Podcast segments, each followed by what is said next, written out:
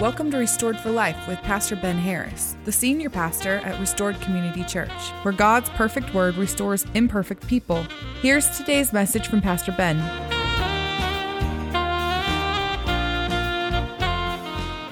Turn with me over to John chapter 9. John chapter 9. We've made it to the beginning of John chapter 9. We'll take a look at a message that I've called Blind Ambition. Blind Ambition. The blind or severely visually impaired in Idaho number about 42,000 in counting. I read somewhere a while back that every 20 minutes, 24 hours a day, 365, someone new in America is either born with or experiences uh, has an experience of blindness for the first time. That cause of blind, the causes of blindness are many, but the effects are very much the same. As most of you are aware of, my grandson Kyler was born blind. His cause is a disorder called septo-optic dysplasia, which prevented his, the, the optic nerve that goes from his eye to uh, the brain to, uh, to fully develop. But as his grandmother and I have discovered along these many 16 years, there are so many resources, so many training programs for him, and the tools that assist him in assimilating into the world. And he's done so great uh, at, at assimilating with enthusiasm and success. Many of you have blessed him with your loving friendship and encouragement these past years since he's uh, started at Restored Community Church about a year ago when he came to live with us. But what if you or I were born blind in 5 BC, where there was little or no help for us, no programs, no tools? The cane wouldn't be invented for some 1800 years. Not only would we be left to the darkness around us, we would be socially condemned for having been born blind due to some imaginary sin they believed that we had committed of which we had no memory. Our only hope for survival would be to take up begging at a major intersection where people would gather. And the man we're going to look at today decided to sit outside the temple grounds because lots of people came and went. How tragic and utterly wrong the world was until not that long ago when society, mostly made up of, the, of women, took a compassionate stance for and began aiding the blind, being able to help them have a regular life out in the world, hold a job even, and be able to, to transport themselves around on buses. And it's a whole world that Debbie and I um, have come to know all too well. But this was not the case 2,000 years ago. Settle your mind now and see if you can hear this story perhaps for the first time. Allow me to introduce you to a man whose name is lost to history, but is well known in the kingdom of God and by his Lord and Savior, Jesus Christ. That's right, while Jesus has healed perhaps thousands of people at this point in our series, some of which we have studied, this man is the first that we will read of to place his faith in Jesus. And it came at a great cost to him. The blind man's view of Jesus takes him on the road of grace that leads to salvation through the Messiah. And the journey of faith will leave him changed forever.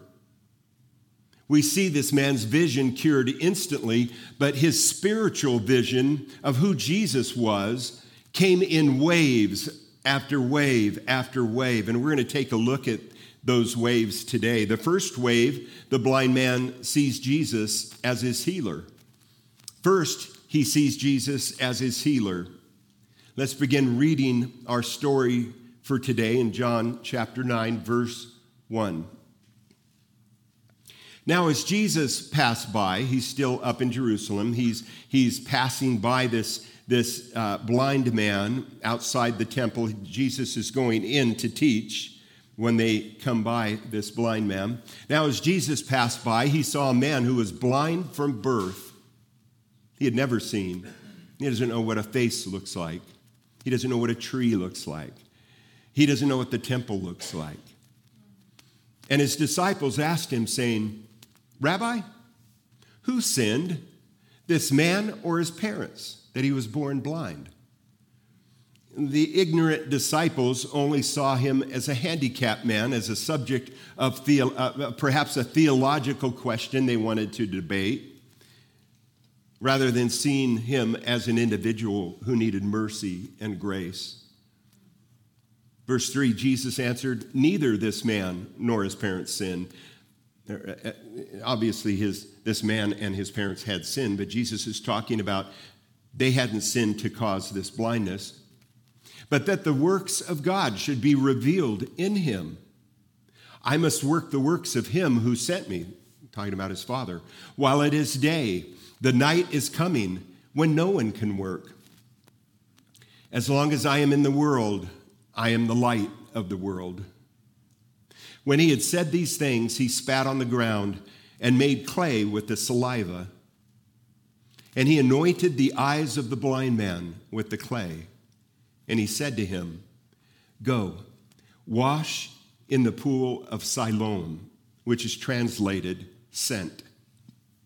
So he went and washed and came back seeing.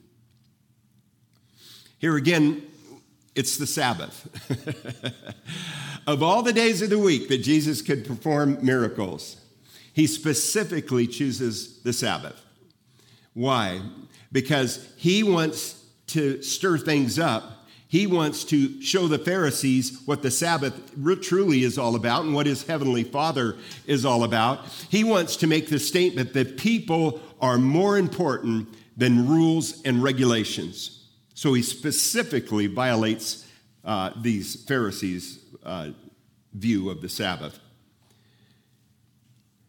Jesus healed, as I count, three times that you read in the Gospels, he healed three blind people. But he never did it the same way. Not exact. He never did it exactly the same way. He always did it differently. Once he merely touches a man's eyes and he can see. On another occasion, he, he spit into his hands and then he touched the person's eye and they could see. In John here, we see him making mud out of his spit on the ground. It wasn't about a formula, but rather about the person behind the formula, the healer, Jesus. Why would Jesus make mud out of dirt? I spent some time chasing this rabbit and I never got an answer, so I realized I needed to make a U turn and come back to my text.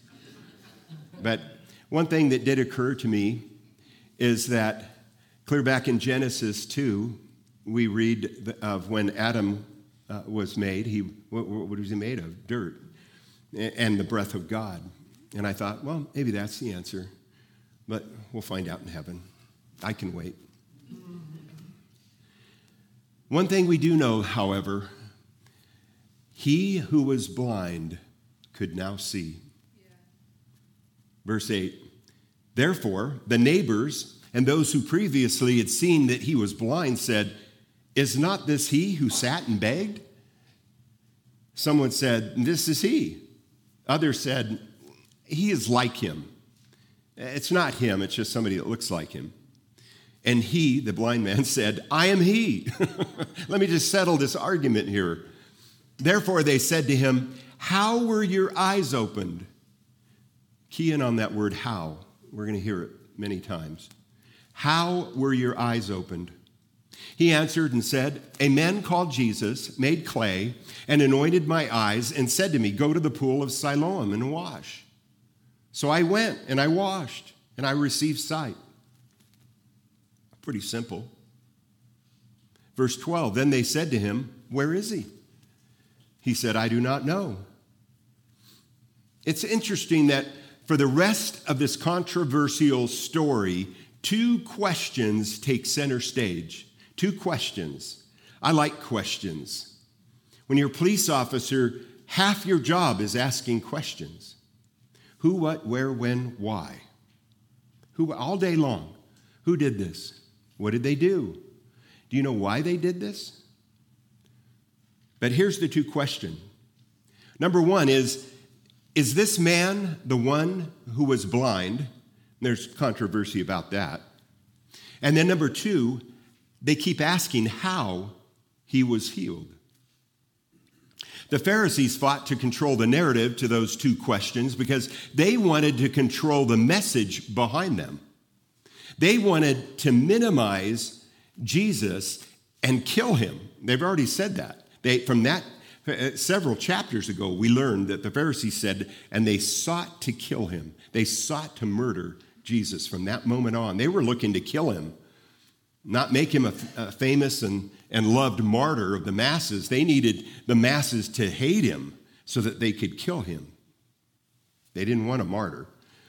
This sounds like the media today, doesn't it? Control the message, control the masses.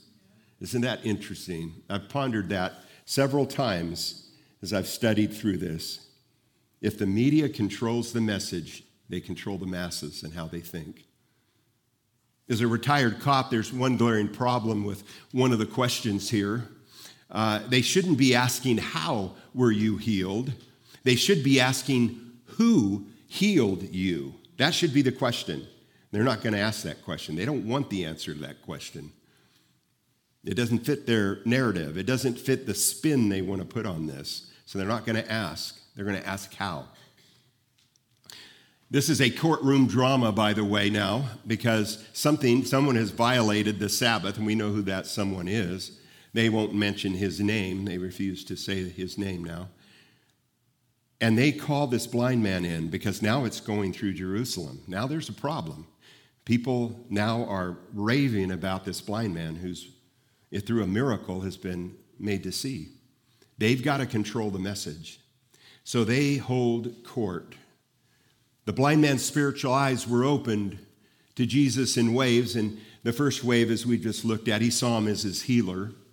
Then the second wave, the blind man saw Jesus as a prophet.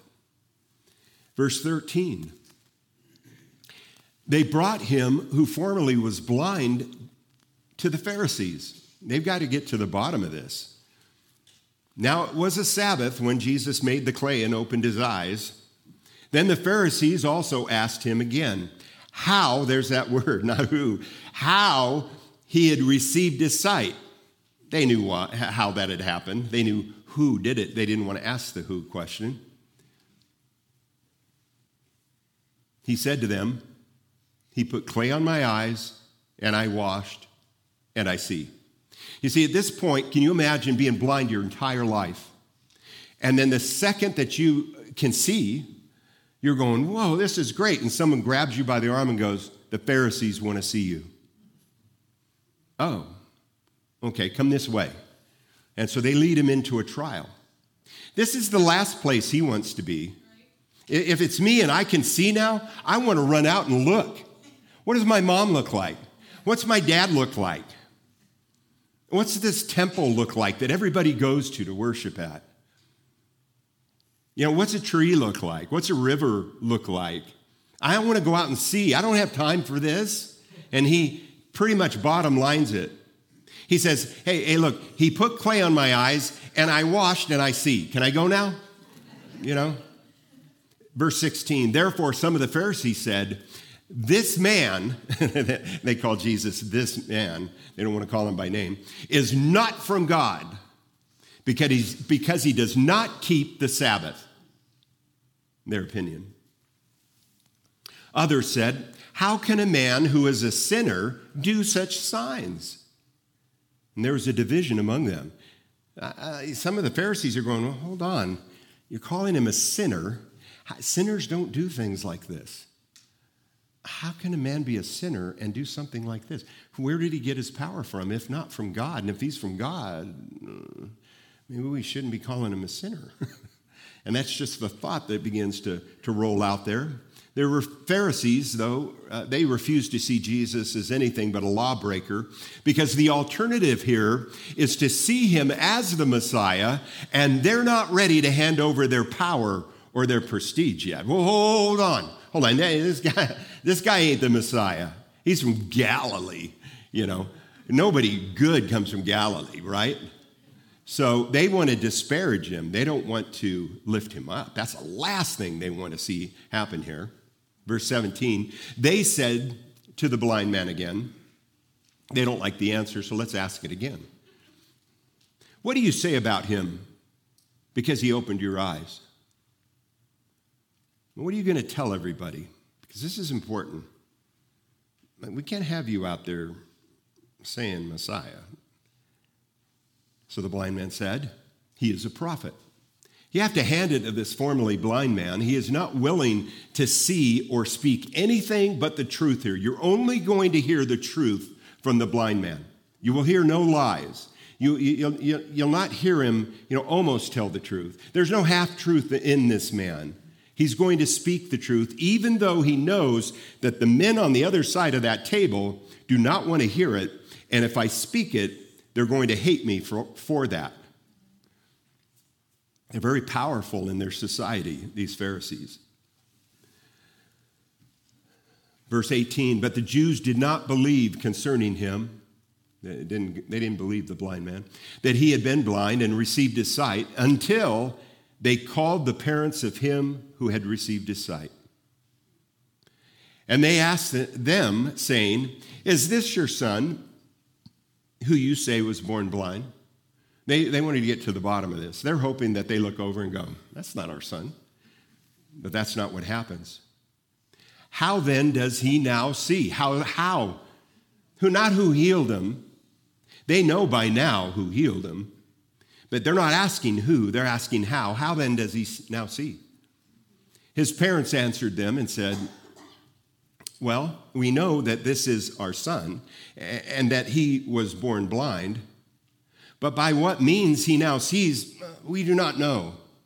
Or who opened his eyes, we do not know. He is of age, ask him. He will speak for himself. His parents said these things because they feared the Jews, for the Jews had agreed already that if anyone confessed that he was Christ, the Messiah, he would be put out of the synagogue. Therefore, his parents said, um, He is of age, ask him. They don't want to get involved in this. They know what the consequences of telling the truth are. They don't want to be kicked out of the synagogue. Synagogue was everything in their society, it, it was the hub of their wheel of life. Everyone came to the synagogue to worship. Everyone came to fellowship. Everyone came to hear teaching. Everyone needed to come to make a sacrifice for their sin. They didn't want to get kicked out. It's not a good deal. So they pass the buck, they deflect so they don't have to, to tell the truth. Listen, it's always better to fear God than to fear man. It always is, 100% of the time. Proverbs 29 25 reveals this. The fear of man brings a snare or a trap. The fear of man brings a trap. But whoever trusts in the Lord shall be safe. You know, a lot of times you, you know you got to tell you have to tell the truth about God when, when asked. The truth will always set you free, the Bible says. But telling a lie will always bring a trap. The blind man's spiritual eyes were being opened to Jesus in waves here. First, he saw him as a healer, then, he saw him as the prophet. But now he's going to uh, get hit by the third wave as he thinks about this. The blind man saw Jesus also as a man of God.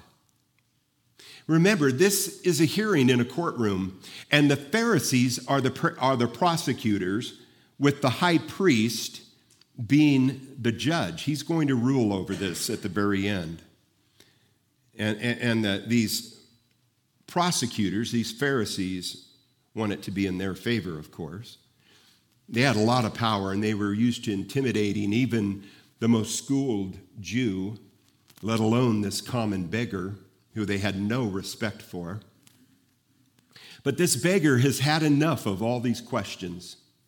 And the court is about to get schooled like they had probably never been schooled before, especially considering who the teacher was an uneducated beggar. Here comes verse 24. So they again called the man who was blind. Get, bring him back in here. They're going to ask him now for the third time. But they're going to they're going to stick their finger in his face. Here we go. The Pharisees are speaking. Give God glory. I looked this up and I pulled it apart. And while it may seem like they're telling him to glorify God, what this is, is an admonishment like you would admonish any witness in court. Do you swear to tell the whole truth? Nothing but the truth? So help you God? That's what this literally means. This is where we got that from. Give God glory, meaning don't lie. Everything that comes out of your mouth now must give God glory. And then they perjure the witness. we know that this man is a sinner. Wait, you can't say that in court. That'd be like standing up. How do you like to, you know, start a trial that way? Hey, go ahead. Do you promise to tell the whole truth or nothing but the truth? Um, and we know this guy uh, did the crime. Don't you, aren't we supposed to talk about this first before we make that decision? No, they just want to run to the end. We know he's a sinner. So therefore, come along with us on this journey, and you're going to help us convict him. That's what they're telling him. They're giving him one more chance. He knows this, he knows exactly what this is about. So the blind man answered and said, Whether he is a sinner or not, I, I do not know. One thing I know that though I was blind, now I see. He's had it. He's just going to cut it off right there. Then they said to him again, What did he do to you? And here's that word, how. How did he open your eyes? He answered them again. Here it comes. I told you already and you did not listen. Whoa, careful who you're talking to. This is the judge and the jury, you know. Why do you want to hear it again? Do you also want to become his disciple? A little, you know. He's had it with the questioning. He's told the truth three or four times now, and they don't want the truth. And he's not going to give them anything but the truth. You can keep asking the question, but I'm going to keep giving you the same answer. He, I was blind. This man told me, uh, he put mud on my eyes from his spit, told me to go to the pool Siloam and wash it off. And, and the second that I put water on my eyes, I looked up and I could see 2020. I don't know what you don't understand about this. Maybe you want to be his disciple. Go ahead and follow him. You can imagine how they react to this statement. Verse 28 Then they, the, the Pharisees, reviled him and said, You are his disciple, but we, we're Moses' disciples. See, Moses was the highest human being that, you know, they revered Moses very highly. We know that God spoke to Moses. that much we know. As for this fellow, we do not know where he is from. Is that a true statement? How many times now has Jesus said where he's from? How many times now has he said who he is?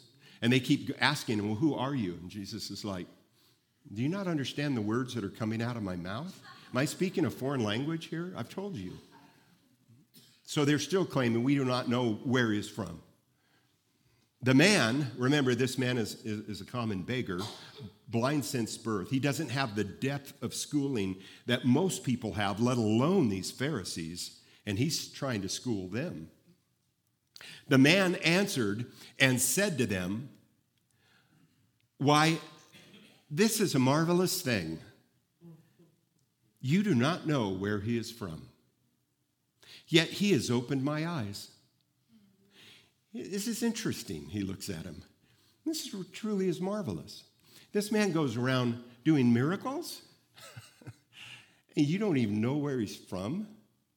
There's an air of suggestion that they're ignorant. Well, that went over like a lead balloon. Verse 31, he continues Now, We know that God does not hear sinners. But if anyone is a worshiper of God and does his will, he hears him. Sounds like this man's speaking from experience. Wait a minute, hold on. You're saying he's a sinner, but God doesn't listen to sinners. He doesn't listen to their prayers, He doesn't do their will. But anyone that is a worshiper of God holds God up in worship.